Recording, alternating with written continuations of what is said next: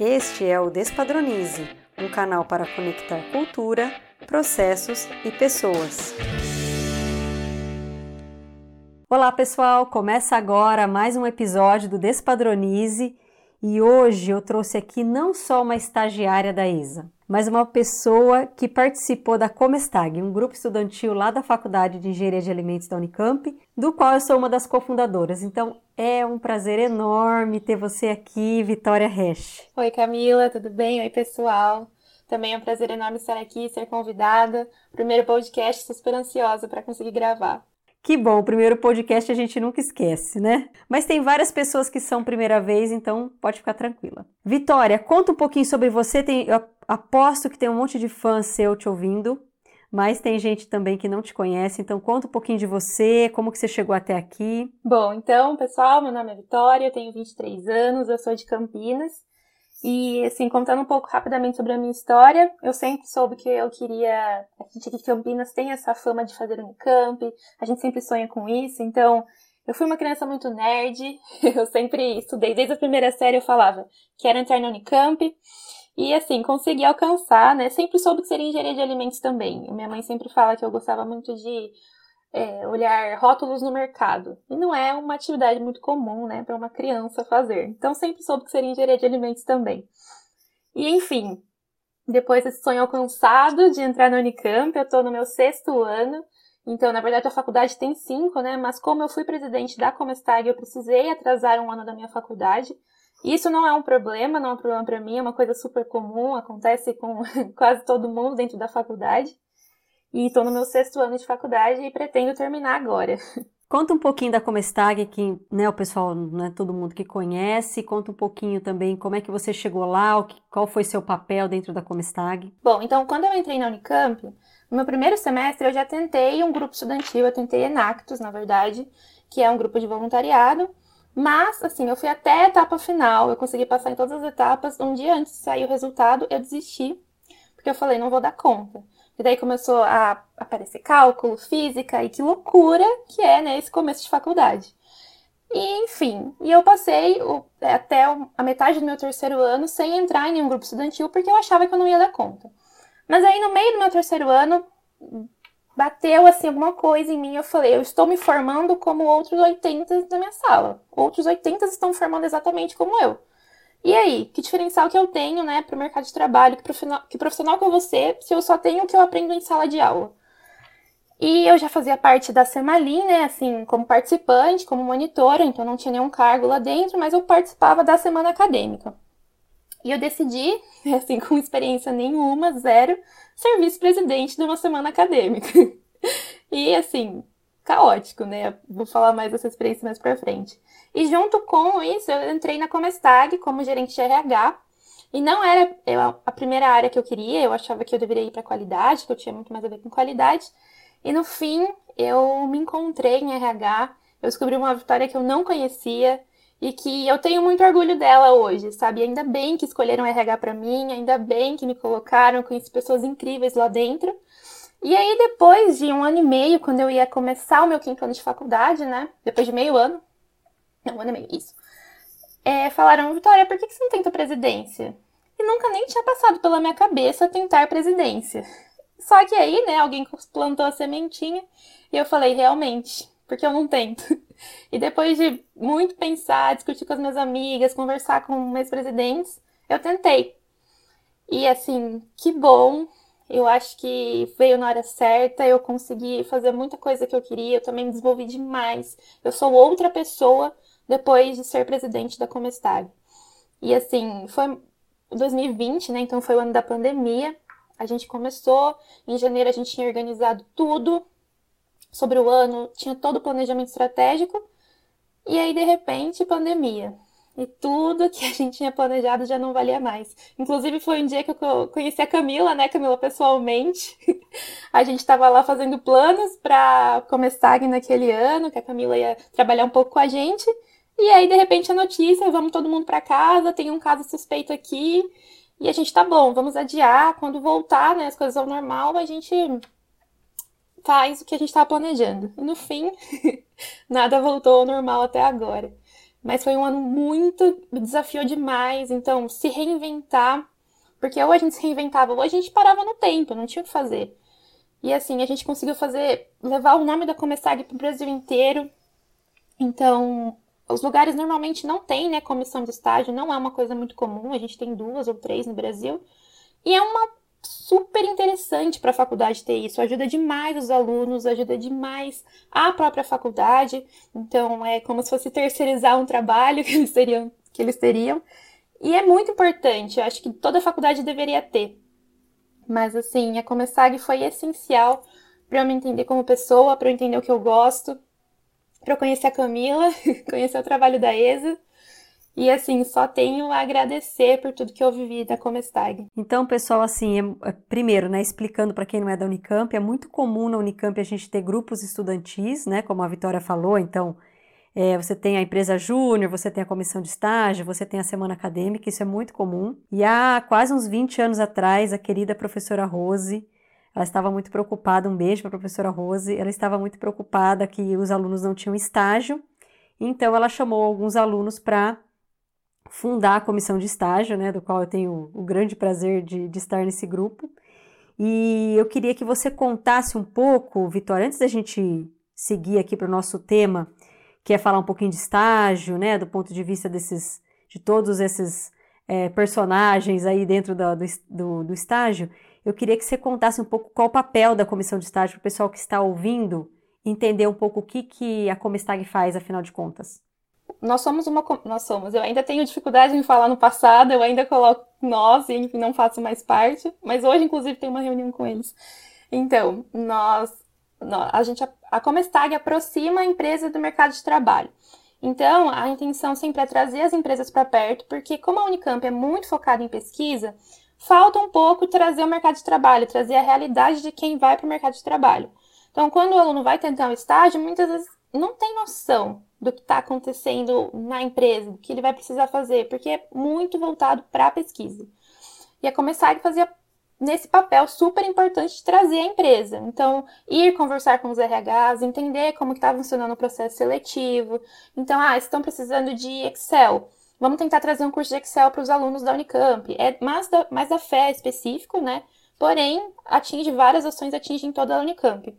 Então, é esse papel de aproximar realmente as empresas dos alunos da FEA. Muito bom. E também só contextualizando, né, quem está nos ouvindo aí em 2030, nós estamos no meio da pandemia do Covid, ainda estamos, né, no, nessa, nessa situação, e imagino quão desafiador seja buscar estágio, né? Então, entrando um pouco no nosso tema, eu queria que você, Vitória, você que, né, que é estagiária, que fez processos seletivos, mas também esteve à frente né, de uma comissão de estágio, eu queria que você nos contasse um pouco como que você enxerga o processo de seleção de estagiário.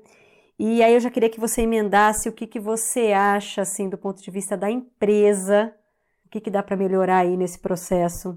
Faz sua reivindicação, Vitória. Bom, então, só para contextualizar vocês, é, eu participei de 76 processos seletivos e eu passei apenas no da ESA, então eu, fui a, eu recebi um sim apenas de um, né? Eu fui rejeitada, com muitas aspas, em 75 processos seletivos, então, assim, eu tenho uma bagagem para poder falar sobre isso.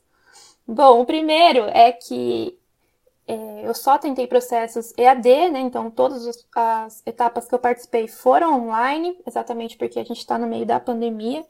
E uma coisa muito boa, né, que a gente pode tentar processos assim do Brasil inteiro, porque é tudo online, a gente pode tentar aqui da nossa casa, não preciso me locomover para São Paulo, vários processos que eu tentei eram de São Paulo.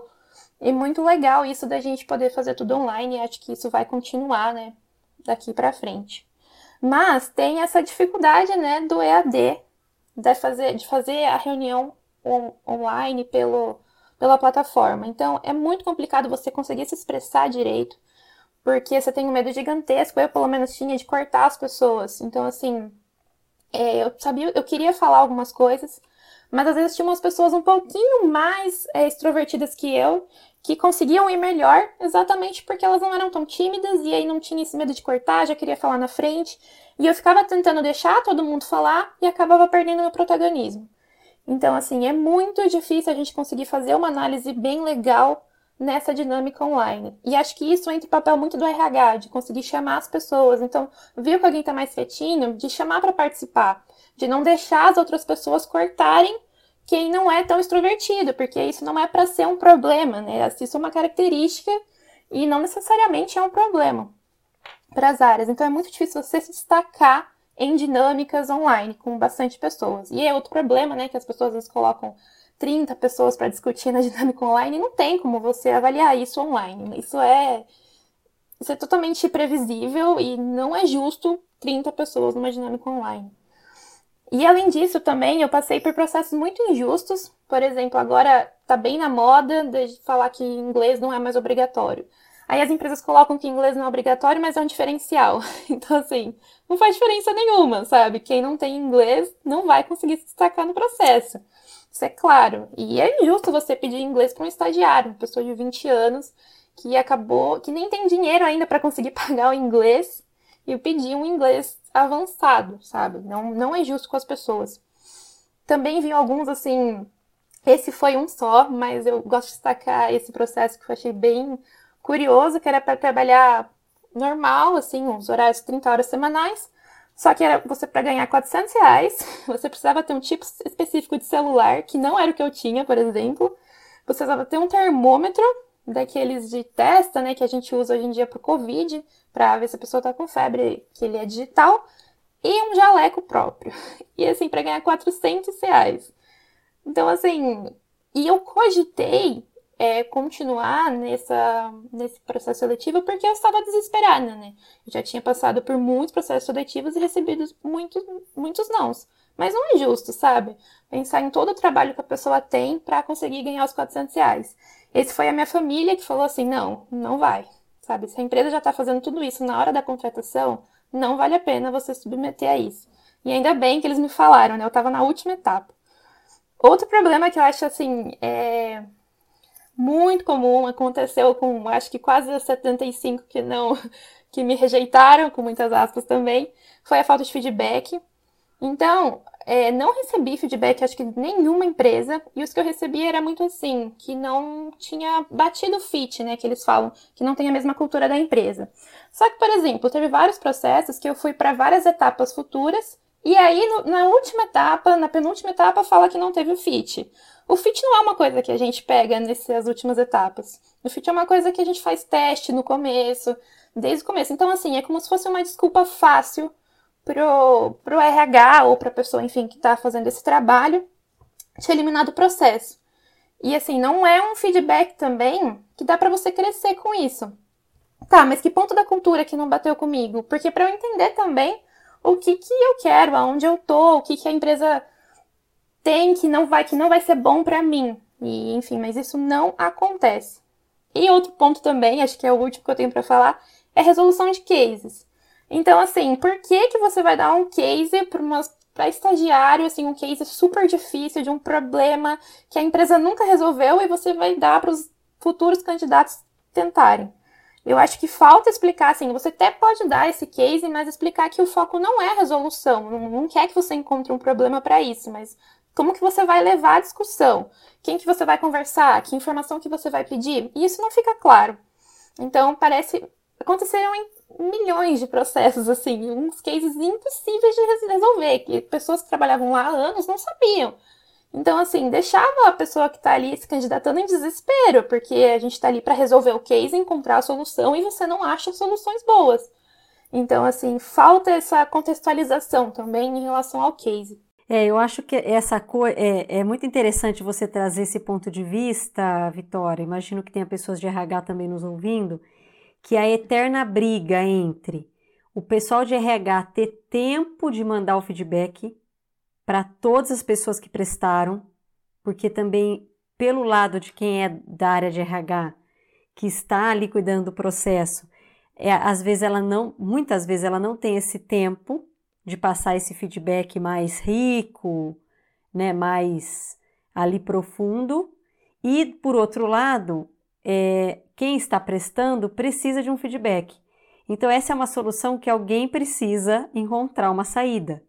Eu até acho que deve ter no mercado uma saída para isso que a gente não, não conhece aqui. até gostaria de entrevistar alguém para falar um pouco sobre isso, mas eu acho que é, é uma insatisfação que a gente ouve muito dos dois lados. Do pessoal de RH que diz que não tem tempo, e eu acredito, porque as empresas normalmente são muito, essas pessoas são muito, como todas, né, muito demandadas. E por outro lado, quem está prestando também gostaria de entender, principalmente quem está no começo. É diferente de vagas mais pleno, mais sênior, que você tem aquela sacadinha, né? Hum, isso daqui eu fiz e não foi legal. O, vocês que são né, júnior, vocês precisam de uma direção. E, e aí, como que você. Só desculpa te cortar, mas como que você enxerga isso lá na comissão de estágio? Você acha que é, a comissão de estágio tem um papel aí de, de ir avisando esses alunos de, ó, cuidado, atenção aqui, atenção ali? Eu acho que com certeza tem empresas muito grandes que não vai dar tempo, é insano o número de inscritos e é complicado. Mas eu vi muitas empresas grandes é, em etapas assim que eu não fui, né? Por isso que amigos foram. Então, assim, terminou a entrevista, já passa o feedback ali, na hora. Não necessariamente se você for aprovado ou não, mas já falar, ó, tal coisa não foi legal, tal coisa não bate com a nossa cultura não necessariamente foi aprovado ou não, porque isso realmente leva para discussão depois, conversa com os, os, gerentes, enfim. Mas isso é uma solução assim que ajuda bastante também. E empresas pequenas, com assim, processos com cinco pessoas que eu tentei mesmo assim, não passavam feedback. Então é bem curioso e assim, todo mundo fala que passa, né? Você vai fazer as palestras das empresas, não, a gente passa feedback. Não passa, gente, é uma mentira. E assim, a papel da Comestag é muito importante. Eu acho que realmente o, o aluno da faculdade, ele não, não tem esses processos que você presta, assim, como se fosse vestibular, sabe? De trainee. Não é trainee não, né? Que eu uso outra palavra, mas para treineiro que eles falam. Então, não tem. Você ou você presta só quando você vai realmente entrar no processo seletivo. Então, tem que ter alguém para nortear o que, que você vai precisar, o que, que quais são os pontos que você pode melhorar em você, o que, que você precisa ter para as empresas, o que, que as empresas estão pedindo no momento. E é difícil, porque são muitas empresas. Então, ter uma comissão de estágio lá que consegue unificar tudo isso, ouvir todos os alunos, ouvir estagiários, ouvir empresas, é muito legal e facilita muito a vida de quem está começando. Porque a gente realmente não tem noção, a gente se perde, a gente estuda muito, e não tem tempo, né, de entender as empresas. E é muito interessante isso que você falou, inclusive, Vitória, sobre essa questão de pressão. Então, você está ali, você se sente pressionado, e ao mesmo tempo tem toda essa questão de ter que, ter que se destacar, né? É uma coisa, é uma coisa, como você falou, muito injusta em alguns momentos. E me fala um pouquinho sobre a questão da universidade. É, porque a comissão de estágio, queira ou não, ela estreita né, um pouco os laços aí entre universidade e empresas, mas de uma forma geral, como que você enxerga aí o papel da universidade e como isso beneficia né, o, o ecossistema ou atrapalha, enfim? Qual que é o papel da universidade nesse quesito de estágio? É, então, agora eu vou falar do ponto de vista Unicamp, né, que é uma faculdade voltada para estudo, para pesquisa. E, é, por exemplo, coisas que eu ouvi lá dentro. É, a gente sempre está lutando para baixarem o nosso CP, que o CP é o coeficiente de progressão. Então, por exemplo, na casa da engenharia de alimentos, caso a gente não tenha 80% do curso completo, a gente não consegue estágio.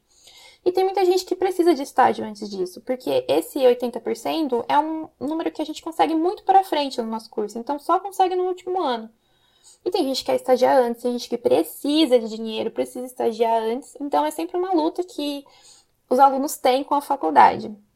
E assim, eu ouvi de professores, assim, eu lembro do exato momento, e falando assim, gente, mas vocês não precisam se preocupar, porque as empresas vão escolher vocês porque vocês fizeram Unicamp. E eu fiquei assim, em que realidade essa pessoa vive, sabe? Porque isso não existe. Eu não sou melhor que ninguém porque eu fiz Unicamp. Ninguém é melhor que ninguém por causa da faculdade que fez. Então, assim, falta essa noção de realidade dos professores da, da, das universidades. Não, não falo só da FEA nem só da Unicamp.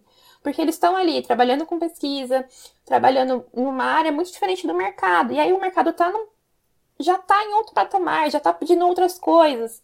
E eles não têm essa noção. Então, por isso que é importante mesmo ter alguém mais focado no mercado de trabalho.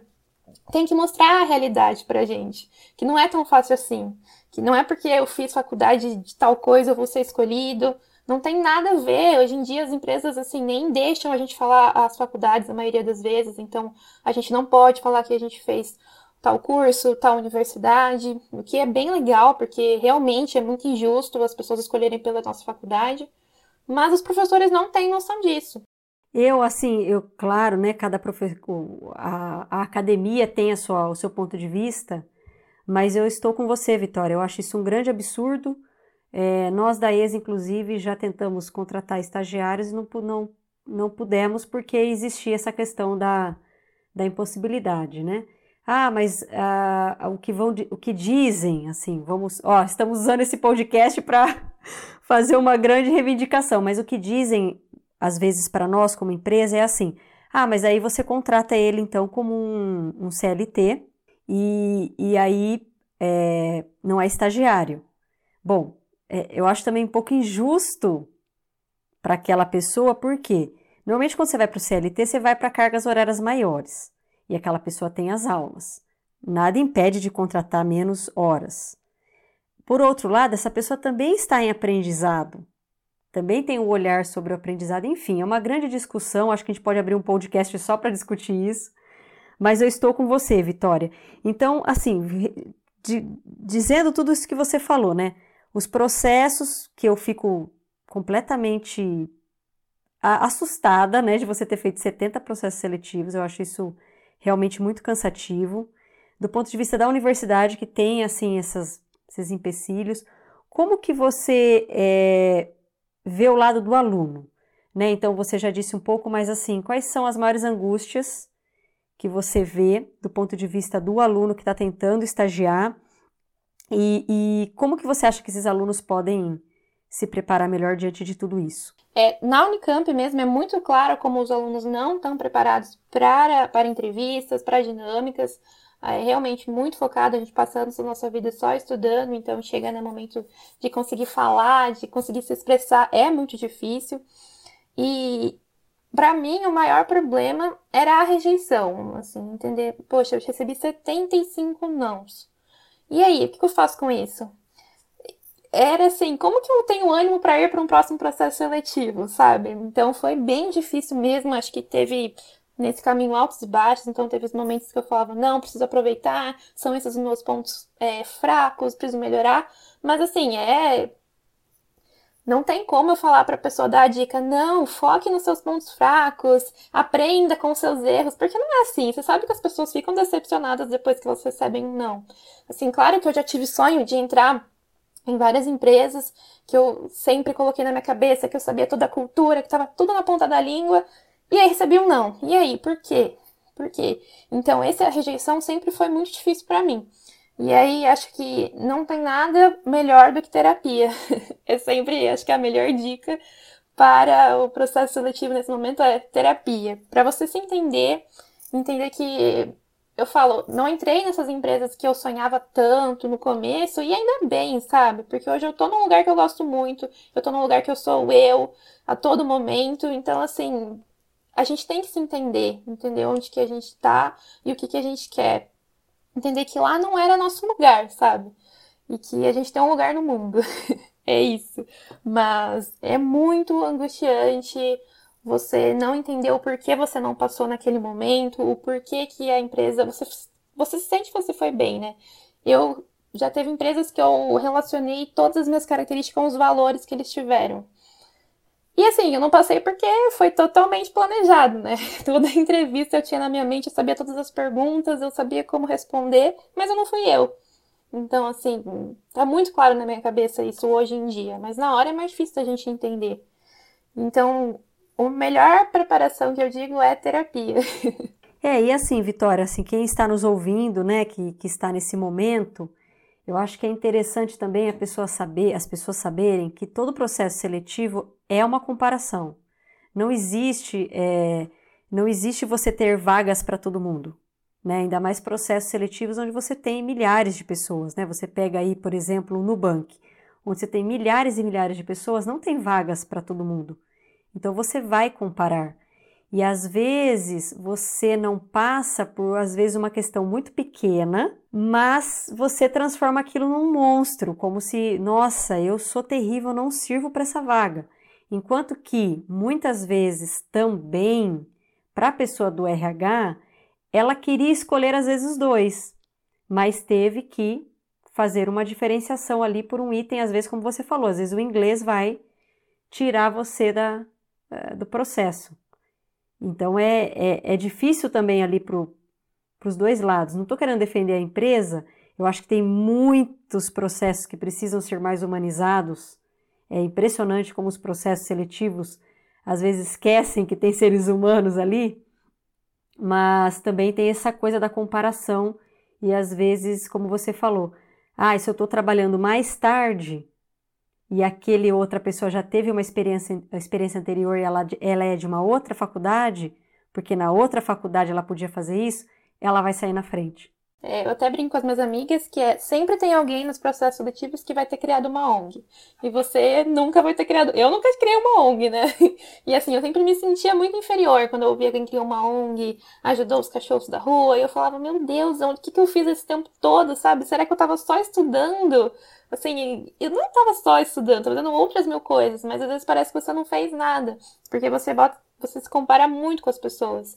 E, e exatamente pela falta de feedback, você pode pensar mil coisas, você não passou por mil motivos e às vezes foi um super pequenininho.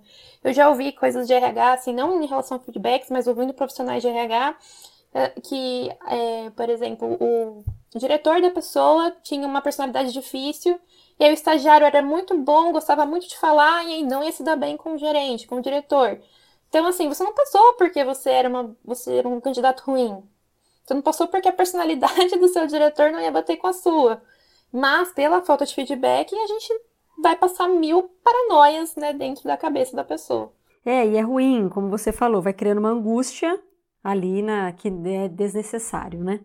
Então, já que você falou aí que você gosta de estar onde você está, e eu sinto muito orgulho que, que você fale isso, né? Afinal de contas, você está na ESA. Eu queria que você contasse um pouco como é o como foi, né, o seu processo seletivo aqui na ESA. Bom, é sempre que eu conto sobre meu processo seletivo na ESA, a galera fala: "Nossa, que diferente, que legal". Mas assim, começa que não tem nem currículo, né? Então a auto-entrevista eu achei super interessante. Eu lembro quando eu preenchi, bem legal, a gente consegue fazer uma reflexão sobre nós mesmos, sabe, com as perguntas. Não é só preencher o que você acha que a Isa vai gostar. E isso eu acho um ponto bem legal, porque eu nunca precisei agradar, sabe, a Isa. Eu sempre era sempre foi, as minhas opiniões foram muito bem ouvidas. Então não parecia que tinha resposta certa ou errada para as questões que eu estava respondendo na autoentrevista, né, que a gente faz via formulário, que a gente fez, né? E na dinâmica também, a mesma coisa não tinha certo e errado. A gente estava ali, a gente podia falar exatamente o que a gente estava pensando naquele momento.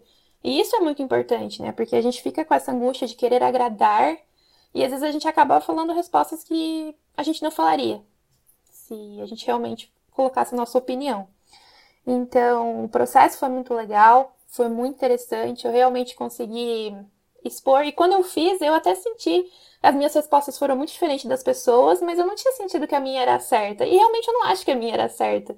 Mas, algum motivo me escolheram, ainda bem. mas eu acho que é exatamente por isso, da gente conseguir das pessoas não terem medo de expor a opinião. Eu acho que é uma coisa interessante a gente explicar para quem está ouvindo, né? Então, na ESA, nós não temos a política de receber currículos, esse não é nossa prática, nunca foi. E, na verdade, a primeira entrada é, é justamente essa esse fit com os nossos valores. Então a gente faz uma autoavaliação, então todo mundo preenche um questionário, digamos assim, do qual a gente só tem o contato da pessoa e o nome da pessoa. Então ali não tem nenhuma pergunta do tipo onde ela mora, que universidade ela fez, que curso ela fez, enfim, não tem nada que possa nos dar nenhuma pista. É, e aí a gente, na verdade, faz um fit com os valores para ir a pessoa ir para os próximos passos, mas eu acho que o mais importante para a gente, Vitória, é que você tenha se sentido você mesmo. E é o nosso maior esforço né, no processo seletivo da ESA é que não pareça um processo seletivo. Sim, é, é, realmente. Eu lembro da nossa conversa, que eu tive conversa com a Camila, né? E parecia realmente uma conversa. É até difícil falar que foi uma entrevista. Com o Fabiano também, que foi a segunda conversa, foi uma conversa. A gente conversou, a gente discutiu alguns pontos. E eu sempre consegui ser eu mesma. Eu nunca tive medo de falar alguma coisa errada. E aí, só pegando o gancho, então eu queria que você falasse: bom, você foi escolhida. Qual é a sensação? Qual foi sua sensação depois de né, 75 negativas você ter sido escolhida? E eu queria que você entrasse um pouco a fundo sobre o que você ficou imaginando, o que, o que você ficou imaginando depois que você passou por esse processo na ESA, o que, que aconteceu nos outros processos, você consegue ter alguma conclusão ou não, e o que, que você acha que foi sucesso, enfim, que você acha que, que aconteceu na ESA? Sim, é, então acho que a primeira sensação, eu lembro do exato momento, eu estava na sala, é, indo caminhar, estava pronta para começar a caminhar e recebi o e-mail da Camila que havia sido aprovada. E a primeiro momento eu acho que é alívio.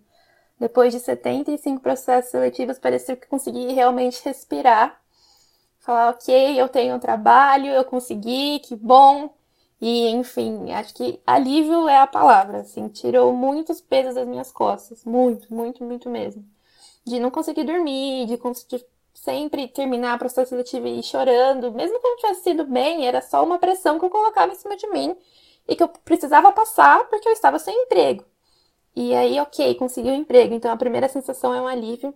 E aí, outra parte muito boa do processo é que foi muito rápido entre eu conseguir ser aprovada e começar. Então, foi uma semana. Então, já foi muito bom, porque eu sou extremamente ansiosa, a Camila sabe. Eu já queria, por mim, é se vocês falassem pra mim, começa hoje, eu falo, tá bom, vamos começar quatro da tarde, segunda-feira, vamos, não tem problema.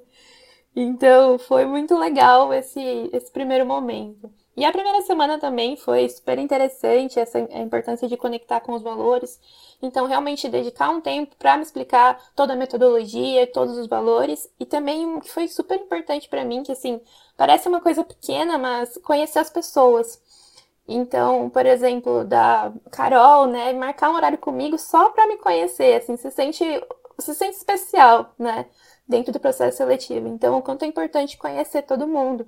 E acho que quando a gente está na faculdade, eu sempre sonhava com empresas grandes, né? Não tem como falar, ah, eu queria uma Unilever, uma Ambev.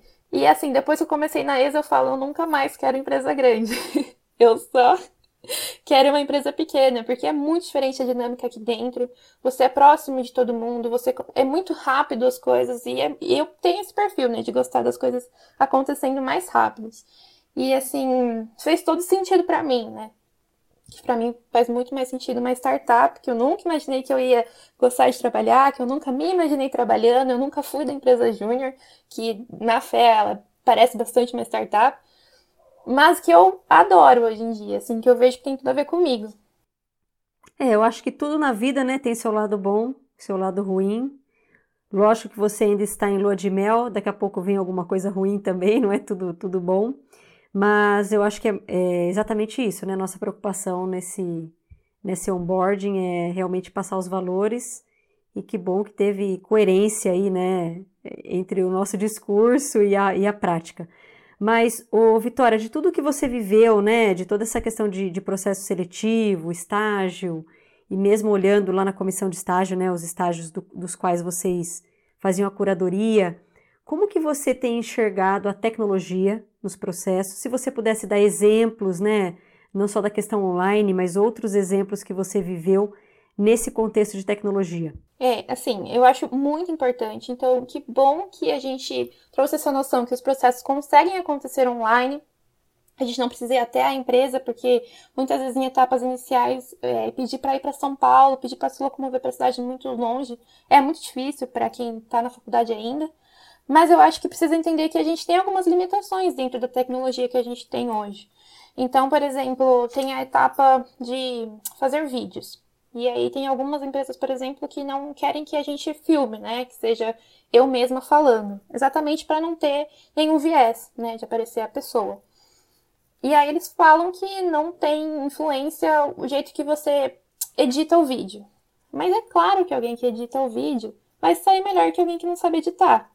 E assim, na minha função, que eu, todas que eu tentei, não tinha nada a ver com edição de vídeo.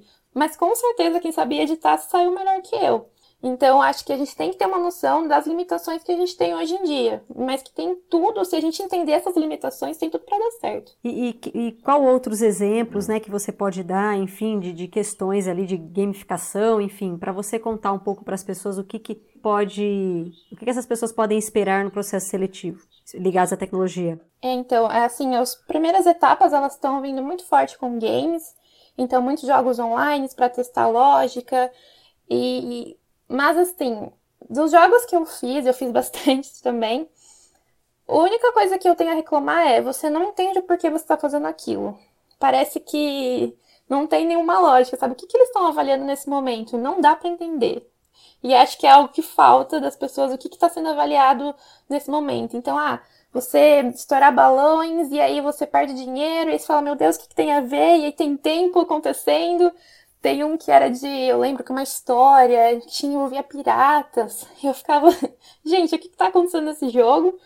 Mas falta muito explicar o porquê a gente está fazendo aquela etapa, sabe? O que está sendo avaliado naquele momento. Porque realmente é muito legal os games. Já teve vários problemas então, de internet cair, mas todos têm esse backup, então você consegue voltar da etapa que você parou, que é muito importante, né?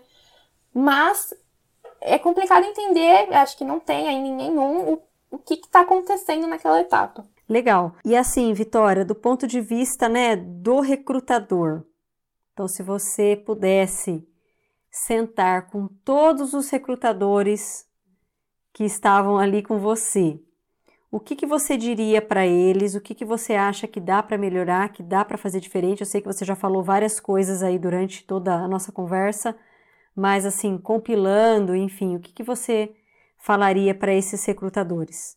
Bom, acho que a primeira não tem nem dúvidas é o feedback, porque é muito importante para a gente. Vai fazer diferença para os recrutadores também, para eles entenderem o perfil de pessoas que é melhor para a empresa deles. Outro ponto é em relação a ouvir as pessoas é, mais introvertidas, porque na, no online, Pessoalmente é muito difícil. No online, para as pessoas introvertidas, é 400 vezes pior, assim. Então, não, é muito difícil não cortar pessoas quando você está falando no, no, na plataforma.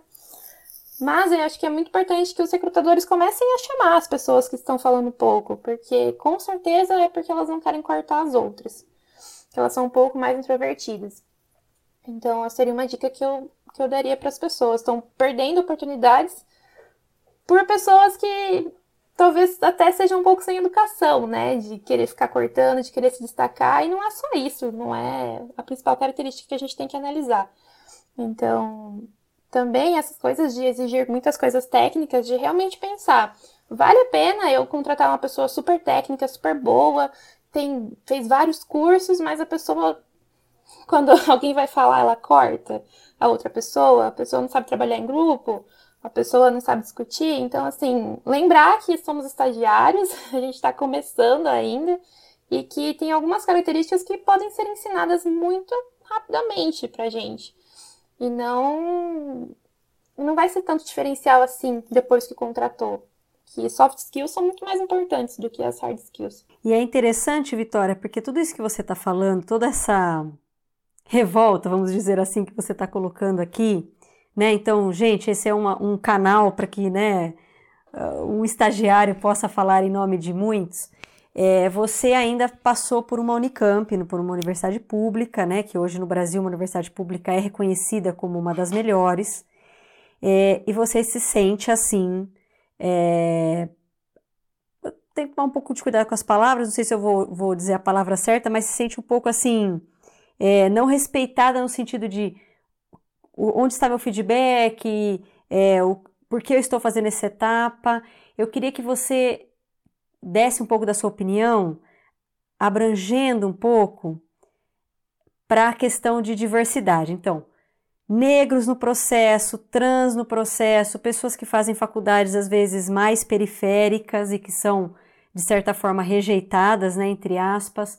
Como que você enxerga toda essa questão de diversidade dentro dos processos seletivos? Bom, acho que eu tenho um exemplo bem claro que eu passei, que foi em uma empresa e eles mandaram previamente um vídeo sobre a empresa, falando sobre as áreas e acho que tinham umas 13 áreas no vídeo. Então, 13 pessoas falando e todos eram homens. Todos. Não apareceu uma mulher no vídeo. E assim, me assustou. Me assustou muito. Quando a gente foi fazer a dinâmica em, em grupo, todos homens analisando a gente. Assim, e outra coisa que assusta muito é a gente analisando, tá? Então, imagina, muitos homens, tinham muita gente analisando, uma coisa sem necessidade, que é só realmente assusta as pessoas, e todos homens, sabe? Então, realmente pensar, é, nossa, eu fiz o vídeo com os gerentes das minhas áreas e todos são homens? Não tem alguma coisa estranha nisso? Sabe? Num país que tem muito mais mulher do que homem, por que que todos os meus diretores são homens?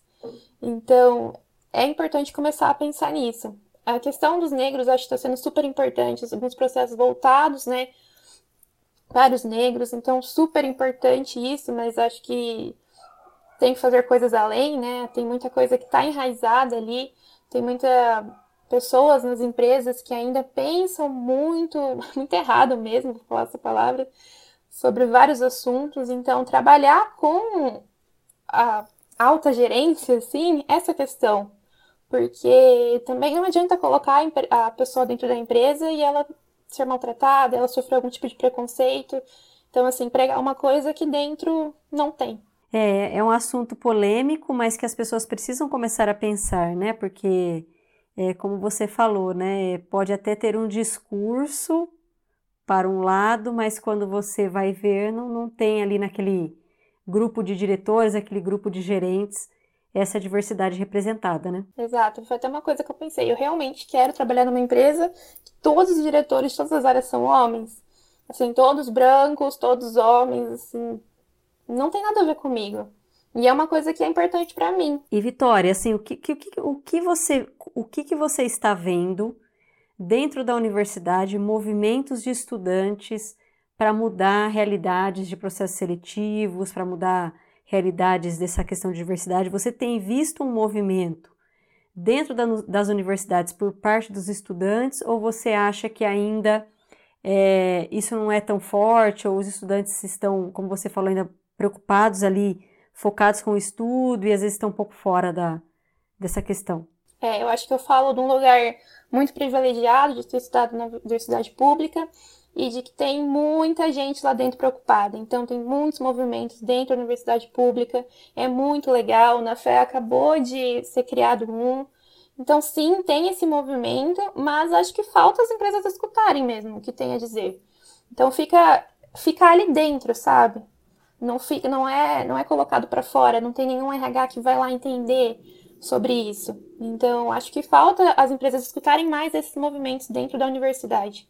Por exemplo, é, acho que super importante, também polêmico, a gente tem as cotas, né, dentro da universidade, que a gente está conseguindo mais negros dentro da universidade, então da FEA mesmo. Eu não lembro os dados agora, eu pesquisei uma vez, mas eu não lembro nesse momento. E aí, dentro da FEA, a gente tem um movimento que chama Mandume, lá dentro, que são os negros. Então, até eles levaram para a gente pensar o que, que a gente pode fazer pelos negros dentro do processo seletivo da Comestade. Porque realmente a gente não, o nosso processo era o mesmo para todo mundo. E aí a gente acabava que a gente tinha menos pessoas negras na Comestag. Mas isso vem de outro problema, né? Porque menos pessoas negras entram na, na faculdade. Então, assim, como que a gente vai escolher mais, sendo que não está entrando essa galera? Então, da gente realmente levar para discutir. Então, é um assunto discutido lá dentro da fé, e isso é muito importante, e é uma uma vitória desse movimento, sabe? Que surgiu e fez a gente repensar sobre isso. Ah, que legal, muito interessante. E Vitória, eu queria que você, assim, para quem está escutando, para quem não nos. Para quem está escutando a gente, que está prestando o processo seletivo, que né, que está pensando em ser estagiário, eu queria que você desse aí as dicas mais preciosas que você tem para essa galera que está aí enfrentando esse nesse momento, ainda mais tão difícil, né, como esse de Covid, é, prestando um processo seletivo para ser um estagiário, para ser um trainee, enfim, para entrar no mercado de trabalho? Bom, acho que a primeira dica que eu, eu dei no meio do podcast que é terapia. Façam terapia, se entendam, porque é muito importante. E eu acho que a segunda dica é cuidado com a expectativa. Assim, não acho que é ruim você criar expectativa, mas você tem que criar expectativas nas coisas certas. Então, assim, por que criar expectativa num processo que não tem nada a ver com você? Por que criar expectativa numa empresa que não tem nenhum homem na, no, na diretoria? Então, assim, criem expectativas nos lugares, nos lugares certos. E o que eu sempre falo, que para mim sempre foi muito difícil a rejeição, então, de terminar a etapa do processo e me sentir muito, muito mal. O que eu sempre fazia era acender uma vela, porque eu sabia que era coisa que me acalmava. Então, eu sempre acendia uma vela, eu ficava mandando boas energias para as pessoas que estavam lá dentro, porque, ah, é, vai dar certo para elas, tomara que seja um lugar bom para elas, se não foi para mim, não foi a minha vez. Então, para não deixar perder esse ânimo, então repetir para você mesma que você fez o melhor que você pôde e tentar o máximo possível ser positiva, tentar analisar assim tudo que você fez de errado, tudo que você fez de certo, mas assim, analisar bem a empresa para você não ficar chateado com coisas erradas. Então, tem empresas que não tem nada a ver com você, não deu certo, que bom. Assim, acho que nunca falo para não tentar, porque acho que são experiências, sabe? Vai te dar experiência de dinâmica, de experiência de entrevista, então tente. Mas não crie essas expectativas em coisas que não tem nada a ver com você. Porque vai te decepcionar, vai te deixar muito pior do que você já tá. E é uma fase bem difícil de você conseguir passar. Eu acho bem interessante isso, Vitória, essa sua fala de alinhamento de expectativas. É, quando nós estamos no começo da nossa carreira, nós somos pouco críticos a nós como profissionais, né? Porque nós estamos mais é, ansiosos, né? E mais desesperados por um estágio, por um emprego. É, enquanto que quando nós vamos ficando mais velhos, nós vamos ficando mais críticos. Mas eu acho que essa crítica ela precisa já nascer ali com o profissional. Eu sempre falo que a faculdade não é escola. A faculdade é a primeira, o primeiro passo da sua vida profissional. Então, é, eu reforço essa sua fala, principalmente para quem está nos escutando, que saiba onde você está indo, é, vá apenas naquelas empresas que realmente fazem sentido para você. É, tenha certeza que você vai poupar energia porque você vai realmente passar naquela que você é, entende que tem um, um, um match ali e, e não vai se desgastar, ou às vezes até entrar e depois que entrou, entender que, que ali não é o seu lugar. Sim, exatamente, Camila. É muito importante porque realmente vai te desgastar. É um momento que não tem como falar que você vai passar e vai ser muito legal, que é um momento, nossa, muito, você fica muito feliz. Não tem, não tem, porque é uma pressão gigantesca. Você vai ficar nervoso, você vai chorar, se você for uma pessoa chorona como eu. Mas assim, expectativas nos lugares certos, sabe? Tem coisa que é melhor não, não, não dar certo para você. E mas você precisa se entender e por isso volta a questão da terapia. E aí eu queria também fazer um adendo a essa questão da terapia, que eu acho que uma outra coisa interessante que você falou, né, buscar ajuda externa. E eu acho que é muito legal é, vocês jovens, até a minha querida Mari Pinhal, que esteve aqui no nosso episódio, episódio 18, né, minha querida Mariane Pinhal, ela, inclusive, está montando um grupo de, de mentores lá com o pessoal da Comestag, justamente para ajudar né, os estudantes. Mas eu acho assim: vocês, estudantes, procurem alguém que vocês confiem para que possa fazer uma entrevista com vocês e vocês receberem um feedback sincero. Eu acho que é importante, né, essa coisa de não, né, eu ouço você falar, Vitória, e eu fico com vontade de pegar você no colo, porque eu imagino como deve ter sido estressante, né? 70, 75 processos e não passar. Então, eu acho que é, a gente precisa também dizer: não, eu não vou passar por esse sofrimento, mas eu também preciso de um feedback realista, senão, como é que eu, como é que eu vou é, entender o que está acontecendo? Então, busque um mentor, alguém no LinkedIn, um aluno mais velho, que possa te dar uma dica é mais ali importante. E aí, só deixando público aqui, Vitória, se você não quiser, você pede para cortar essa parte. Mas quando a Vitória veio conversar comigo, eu falei assim para a Vitória: Nossa, Vitória, você tem tudo a ver com essa área. E a Vitória me disse: Nossa, mas essa área é justamente a que eu digo que eu não quero participar. Você não acha que você teve uma resistência aí, Vitória, às vezes querer ir para um lado e, e as pessoas que estavam ali te recrutando entendiam que, opa, não é aqui que ela se encaixa?